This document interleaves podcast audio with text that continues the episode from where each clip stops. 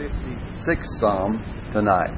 And they're short Psalm, 57, 58 are short ones. We don't know how far we'll get, but we'll, we've prepared those three in case we get that far.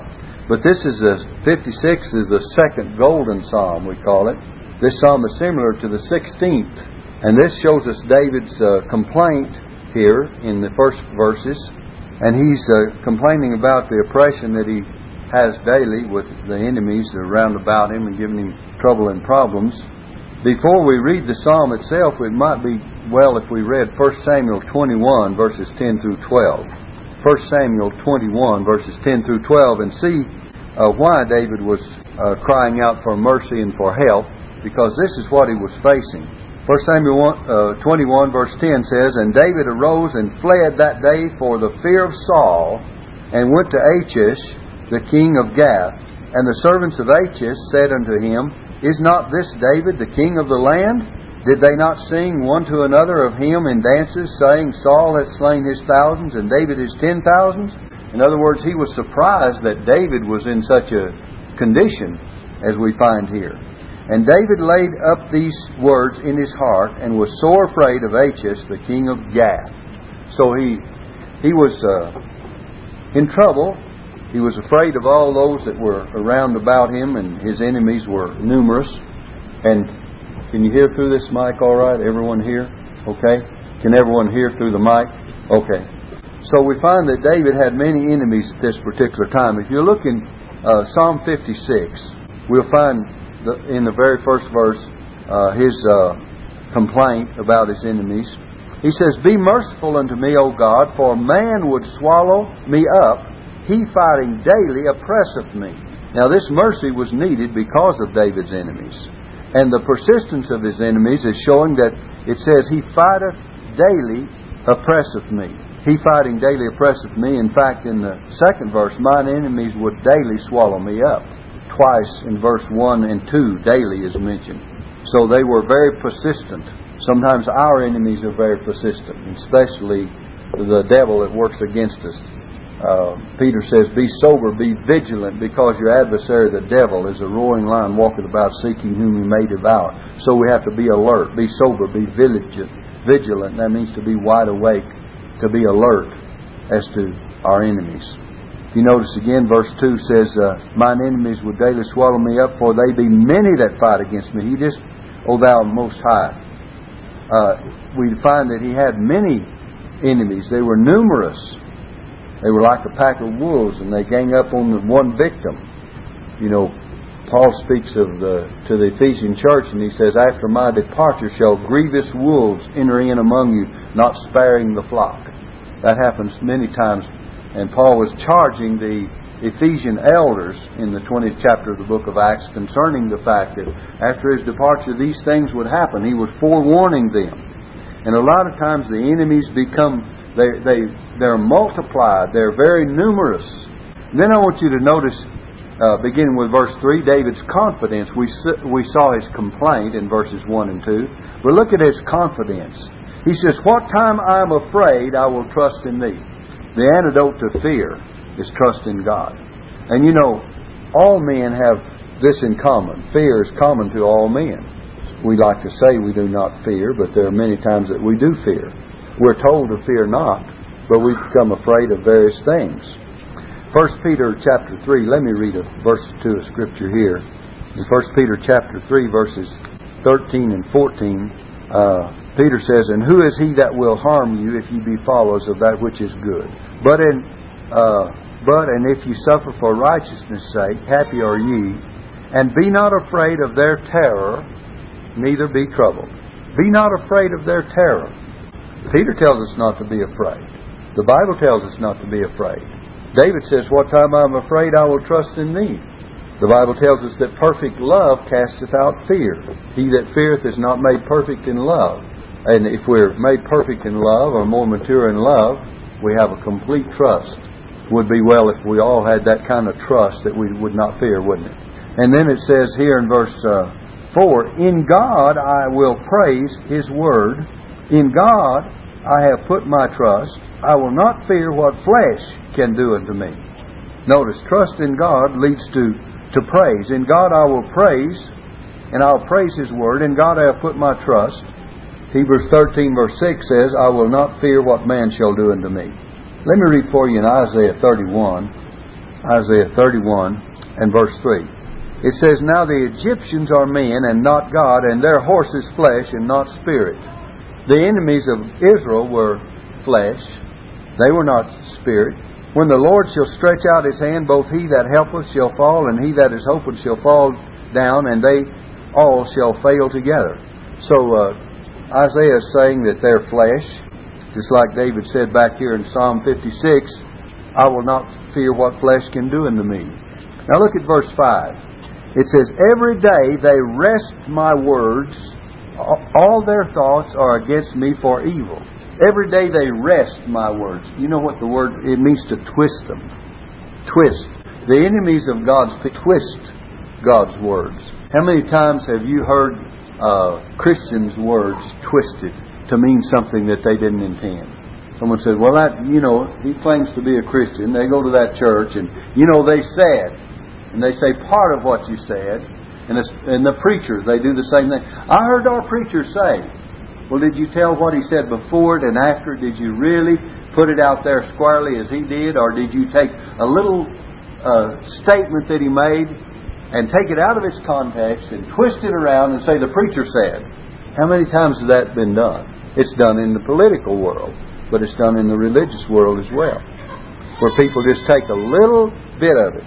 And the psalmist says, Every day they wrest my words, all their thoughts are against me for evil. If you want to find evil in someone's words, you can just pick and choose and pick out here and there and find evil in, in the way they do and in their words.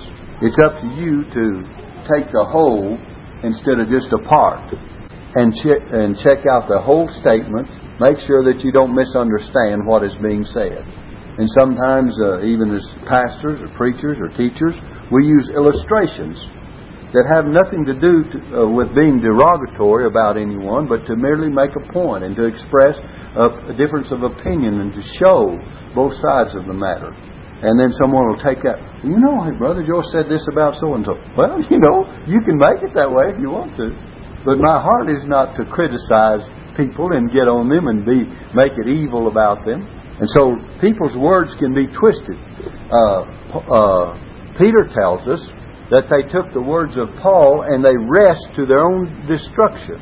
They wrest the scriptures to their own destruction.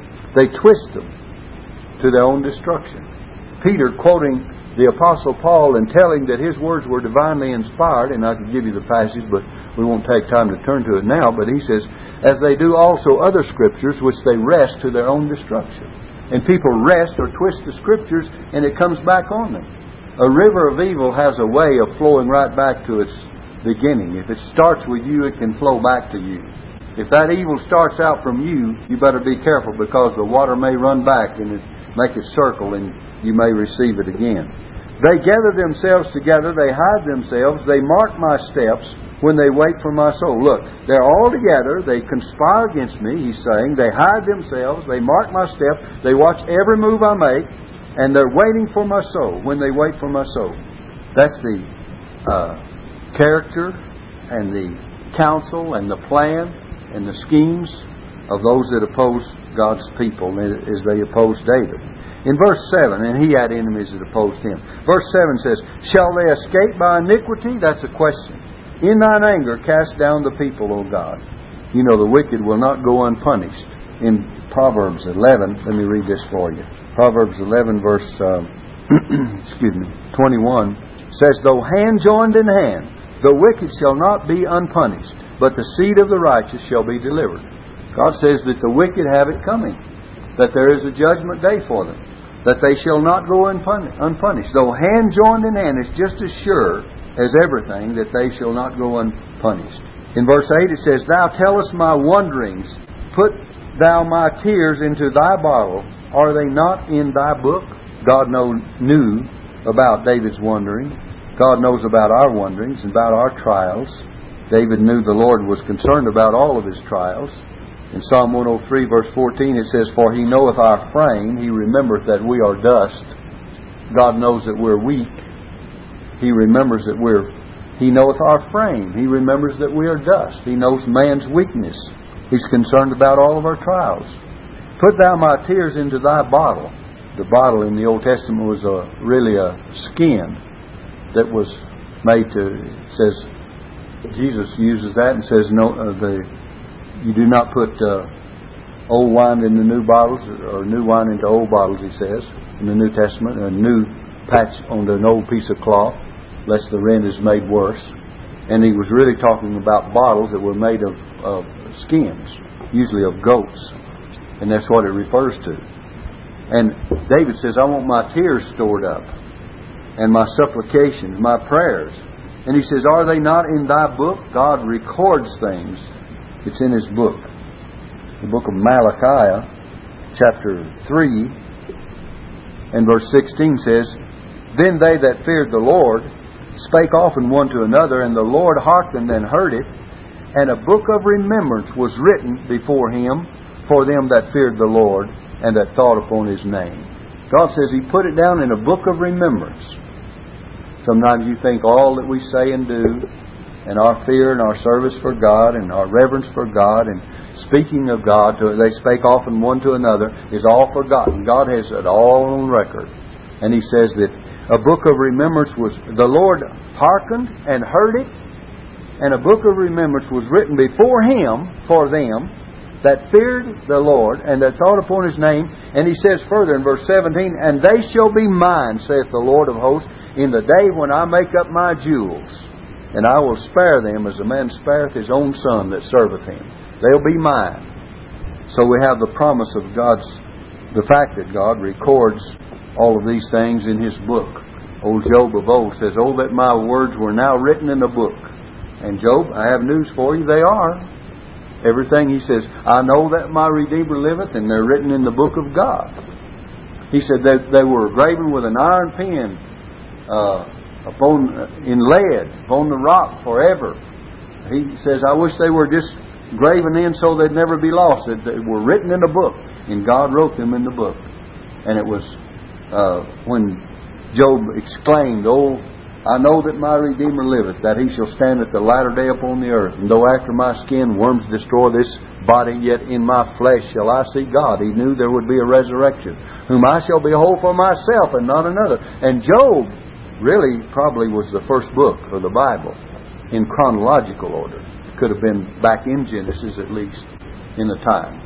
Though we find it uh, in our Bible with the poetical books, because there were certain things that they didn't have in the days of Job that were already in existence in the Moses day and other days. And uh, Job was rather an old time, but we find there's a lot of of this dispute about that, or as to the time of Job chronologically. But we won't go into all those disputes. All we know is that we do have his words recorded. And then we find something else. David's confidence enabled him to pray with faith. Look at verse 9. When I cry unto thee, then shall mine enemies turn back. Uh, this I know, for God is for me. God is for me. He could cry out to God with confidence. He could cry out to God effectually. When I cry unto thee, James says, The effectual, fervent prayer of a righteous man availeth much. He said his enemies would be turned back. He says, This I know, for God is for me. The Bible says, If God be for us, who can be against us? The Bible says, Without faith it is impossible to please Him, that he that cometh to God must believe that He is, and that He is a reward of them that diligently seek Him. And David prayed in faith, and he prayed effectually, and he prayed knowing that God was for him. If we know God is for us, we have great confidence. In verse 10, in God will I praise His Word. David's gratitude for his answered prayer. In God will I praise His Word. In the Lord will I praise His Word. That's gratitude. Remember, Jesus speaks of the ten lepers that were cleansed, and He said one that was a Samaritan came back to give thanks. And Jesus said, Were there not ten that were cleansed? And He said, Where are the nine? One out of ten gives thanks. Let's at least not be with the nine. Let's be that one out of ten that will at least thank God. We can always show thanks for what God has done for us. Be grateful. I'm grateful every day for life, for health, for strength. Oh, I'd like for everything to be better. Most of us would. But uh, we can't have everything just exactly like we want it. I used to think that maybe we could, but we can't. and I found out that everyone doesn't see everything like you and I think they ought to see it. And everyone doesn't do like we think they ought to do. But maybe we don't do exactly like they think we ought to do either. Probably we don't. But on the other hand, let's do the best we can and serve the Lord and get along with one another and, and uh, trust God and thank God, at least thank God for the blessings that we do enjoy. And maybe He'll see fit in His mercy and grace and love to, to give us more blessings along the way. In verse 11, In God have I put my trust, I will not be afraid of what man can do unto me. Again, you have his confidence is renewed. God had delivered him. In verse 13, let's look at, and we'll come back on verse 12, but look, For thou hast delivered my soul from death, wilt, wilt not thou deliver my feet from falling. He trusted that God would deliver and had delivered him. And David's confidence renewed was renewed because of his recent deliverance. So look at verse uh, 11 again. In God have I put my trust. I will not be afraid what man can do unto me. So evidently God had uh, brought him out of this situation, and he was trusting in God for further help. But look in verse uh, uh 11 now. I mean, verse uh, 12 now. Thy vows are upon me, O God. I will render praises unto thee. You know, a lot of times uh, in weakness we make vows in times of trouble, and then we forget to keep them after we're delivered, after we're helped. David remembered his vows to the Lord. It's not a bad thing to, to tell God that if He, by His grace, He will deliver you from something or help you with some situation, you will pay your vows or you keep your promise uh, to Him in being faithful or rededication or whatever it is. But it is a bad thing to do it without thinking about keeping it. So if you make any vow, make sure you'll pay it. Let, let me read for you in the book of um, Ecclesiastes, chapter 5, verse 4 in particular. Says, When thou vowest a vow unto God, defer not to pay it. When you vow a vow to God, defer not to pay it, for he hath no pleasure in fools. Pay that which thou hast vowed. Better is it that thou shouldest not vow than that thou shouldest vow and not pay. It's better not to make God a promise if you don't intend to keep it. You read this whole passage, it's real good. Look at verse 1. Keep thy foot when thou goest to the house of God, and be more ready to hear than to give the sacrifice of fools, for they consider not that they do evil. Now, to keep your foot, you keep your mouth. Look at the next verse. Be not rash with thy mouth, and let not thine heart be hasty to utter anything before God. See, be not rash with thy mouth. It says, For God is in heaven, and thou art on earth. Therefore let thy words be few. For a dream cometh through a multitude of business, and a fool's voice is known by a multitude of words. When thou vowest a vow unto God, defer not to pay it, for he hath no pleasure in fools. Pay that which thou hast vowed. Better is it that thou shouldest not vow than that thou shouldest vow and not pay. Suffer not thy mouth to cause thy flesh to sin. That's why it says, Keep thy foot when thou goest to the house of God. By keeping your mouth, you keep your foot. See? Suffer not thy mouth to cause thy flesh to sin. Neither say thou before the angel that it was an error. In other words, I didn't really mean it. I didn't intend uh, for that to be the case. Wherefore should God be angry at thy voice and destroy the work of thine hands? So there's a whole lot on vows there and how that we're responsible for anything that we tell God we'll do. We better be obedient and faithful in doing it. And verse uh, back in our Psalm 56. Now look at verse uh, 13 again. For thou hast delivered my soul from death. Wilt not thou deliver my feet from falling? Sure that I may walk before God in the in the light of the living. David not only wanted protection and safety, but he wanted to live a life that would bring glory to God. If David needed divine aid to live a consecrated life, how much more do we? So do we. It's only as we walk upright that we uh, become a light uh, to the living. That I may walk, it says, they will walk before God in the light of the living. Jesus said, Let your light so shine before men that others may see your good works and glorify your Father which is in heaven. 1 John 1 7 says, But if we walk in the light as he is in the light, we have fellowship one with another, and the blood of Jesus Christ his Son cleanseth us from all sin. Look at Psalm 57 quickly. Again, David complains of his dangerous case and he encourages himself to praise God. Sometimes we have to encourage ourselves. It's a prayer for mercy and deliverance in Psalm 57. And you could read again 1 Samuel chapter 21, 22 especially. And here's an urgent plea for mercy. He says, Be merciful to me, O God, be merciful unto me. In other words, he doesn't he doesn't just say it one time. It doesn't mean that the added repetition of the word makes it more likely that it will be heard, but it does show the sincerity of his desire. Be merciful, God, be merciful. He shows that it was an urgent plea for mercy. Jesus says we need not use vain repetitions as the heathen do because they just repeat, repeat, repeat over and over and over again a multitude of times. But in this case, it doesn't apply because all David was asking for here was mercy in a very urgent way. Be merciful unto me, O God, be merciful unto me. For my soul trusteth in thee, yea, in the shadow of thy wings will I make my refuge until these calamities be overpast. He knew that God was a place of refuge. In Psalm 17, verse 8, it says, Keep me as the apple of the eye, hide me under the shadow of thy wings.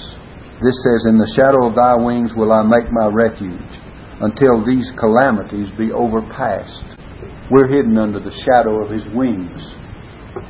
In the book of Ruth, the second chapter, Ruth chapter 2, I want you to look at verses 11 and 12. And when Ruth comes to the field of Boaz, it says, And Boaz answered and said unto her, It hath fully been showed me all that thou hast done unto thy mother in law, that was Naomi, since the, the death of thine husband, and how thou hast left thy father and thy mother. And he's talking to Ruth of what she's done for her mother in law.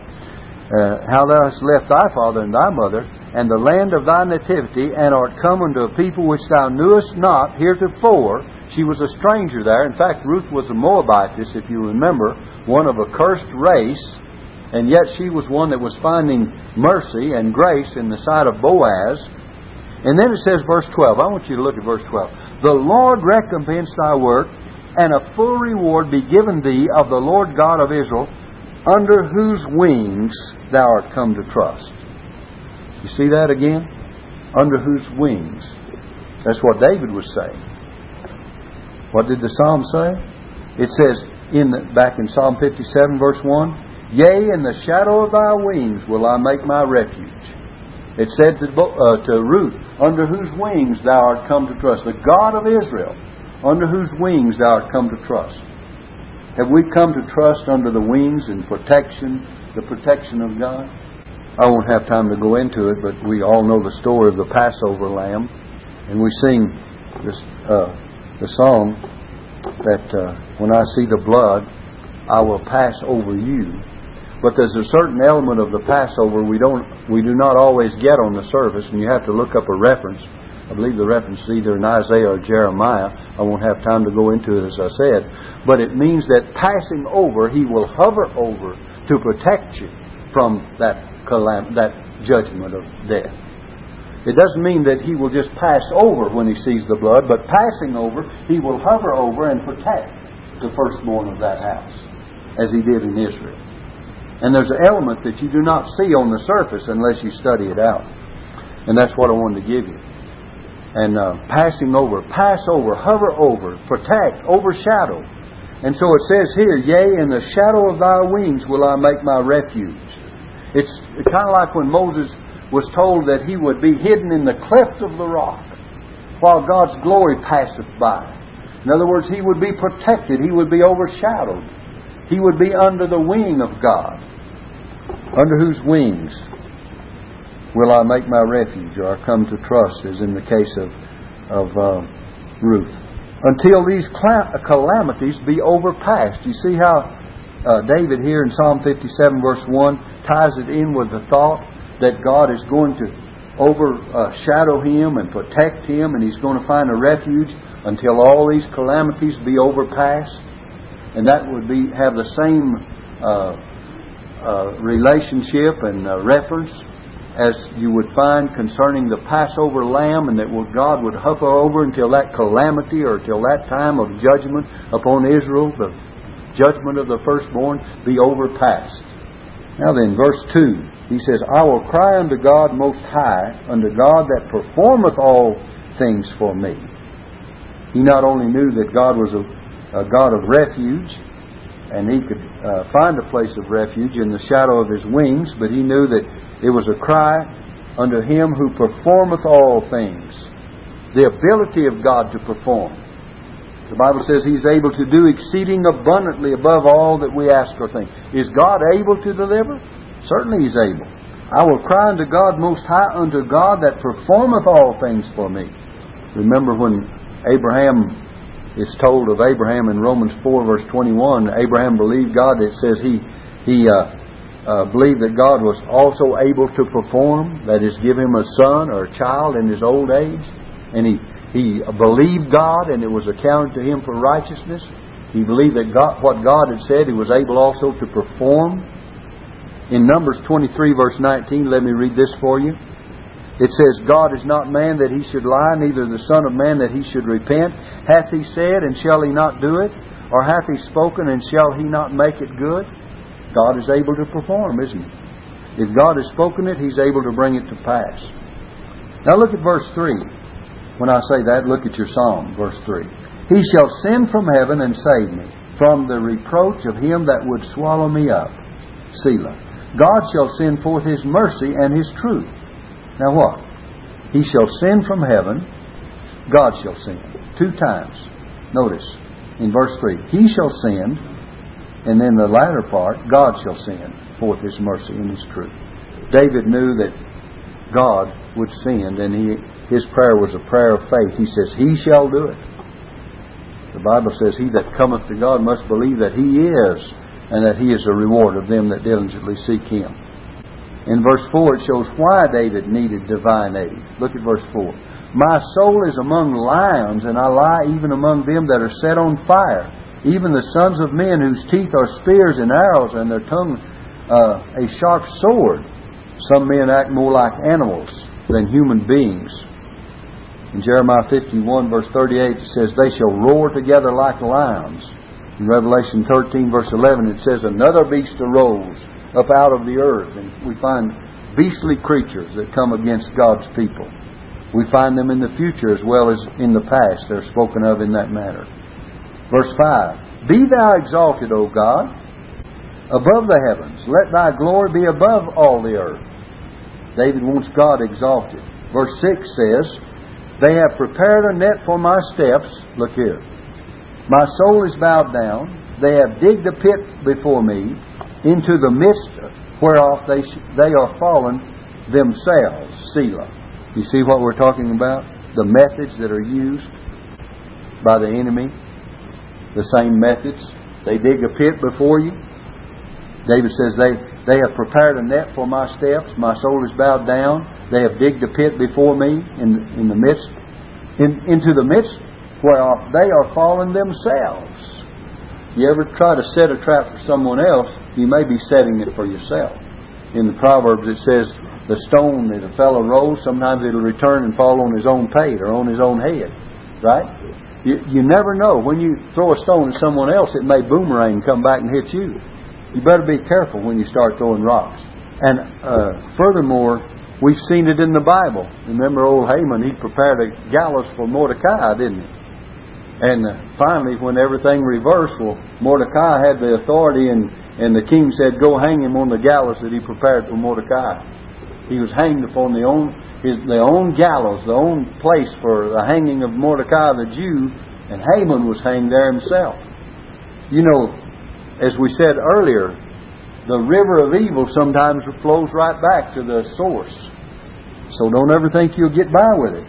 And that's an attitude of character, heart, uh, shows the kind of person that you are.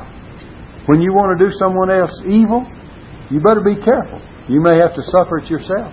The Bible says that whatsoever a man soweth, that shall he also reap. Exactly that kind. In the book of Judges, it tells of a certain king that they cut off his thumbs and his great toes, his big toes. And it says, it told how many kings that he had done the same way. And finally, that's what happened to him.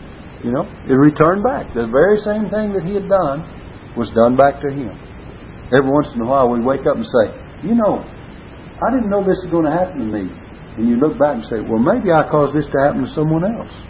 Maybe, maybe this is just my chickens coming home to roost. Because they do. They absolutely will. Don't ever think they won't. It's the same as the law of harvest. If you plant wheat, you're going to get wheat.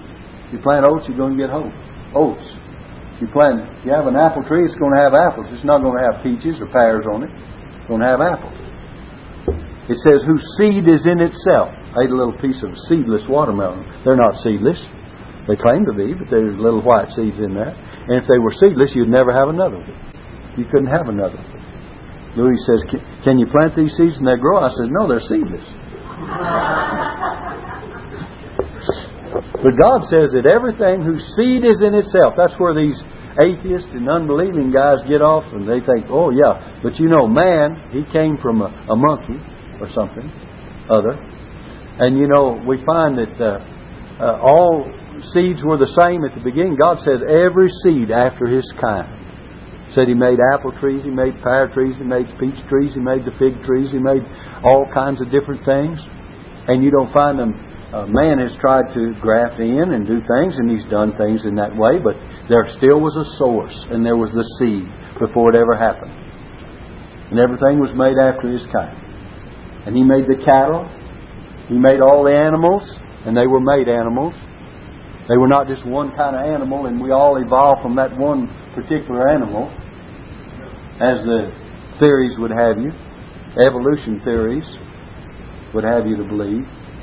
Do you think the dinosaurs that are extinct now, and uh, all the things that are in existence now, and uh, mankind, and all of us, uh, all creation and all animal life came from just one kind of a, a seed. If you can believe that, that stretches your imagination a lot further than taking God's word for it, doesn't it? It sure does mine. I can't see how we could all turn out that different if we all started from some source or another and turn out that different as far as creatures are concerned. And when you see these the Discovery Channel, you'll you'll see, and a lot of you watch that, it's real interesting to see all the kind of creatures upon this earth, some you never dreamed of. I mean, they're all kinds, aren't they? And to think that they all came from one little nucleus, one little source, that stretches the imagination beyond belief. I don't see how anyone can believe that. And Dr. Carl Sagan, he was on a uh, certain program the other night. Boy, he, he doesn't believe anything except science and I don't know how much of that he believes. Boy, he can tell you where the sun, moon, and stars and everything came from, from a certain blast that happened 150 billion years ago, or maybe 500 billion years ago, and tell you what happened. But I don't think he's that smart. He thinks he's really smart, that he knows what. You listen to him more. He's atheistic in mind, doesn't believe in Christianity, doesn't believe in the, theory, the, the doctrines of grace, he doesn't believe in. Uh, uh, the biblical account of creation. There's a lot of people who don't believe that. Where were we? Psalm 57. And where were we? Down there it says uh, in verse uh, 7. Okay, that'll be next, I guess. It says, "And my heart is fixed, O God. My heart is fixed. I will sing, pray, sing and give praise. My heart is fixed." When you think of that, that's the steadfastness do you ever become fixed in your belief, in your faith, and in the things of God? We should be fixed. Uh, Paul said in 1 Corinthians 15, verse 58, Be ye steadfast, unmovable, always abounding in the work of the Lord. You'll have people that will contradict you. You'll have those that will ridicule you. You'll have those that will differ with you. And you always have differences of opinion. But uh, Daniel said, and uh, the three Hebrew children said, If God will not deliver us, we will not serve thy gods, even if we're not delivered. Remember, the threat was that they were going to be cast into the fiery furnace. Said, Unless you bow down and worship our gods, well, you'll be cast into the burning fire furnace.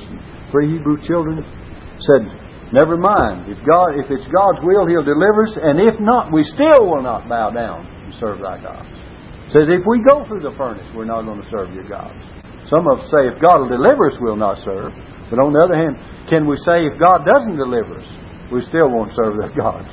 It's been said they wouldn't bow or bend or burn. They didn't do either, did they? And they came out, and all they had, they didn't even have the smell of fire upon their clothing. Can you imagine going through fire without the smell of smoke or fire on your clothing at all when you come out? And nothing was burned. And the fourth man that walked with them was likened to the Son of God, it says. So, if God is with us, the steadfastness of David, my heart is fixed, O God, my heart is fixed. I will sing and give praise. We can praise God and sing praises to Him for all the goodness He's shown to us. Awake up, my glory, awake psaltery and harp. I myself will awake early. What David is saying here, he's saying, I want my spirit to be revived.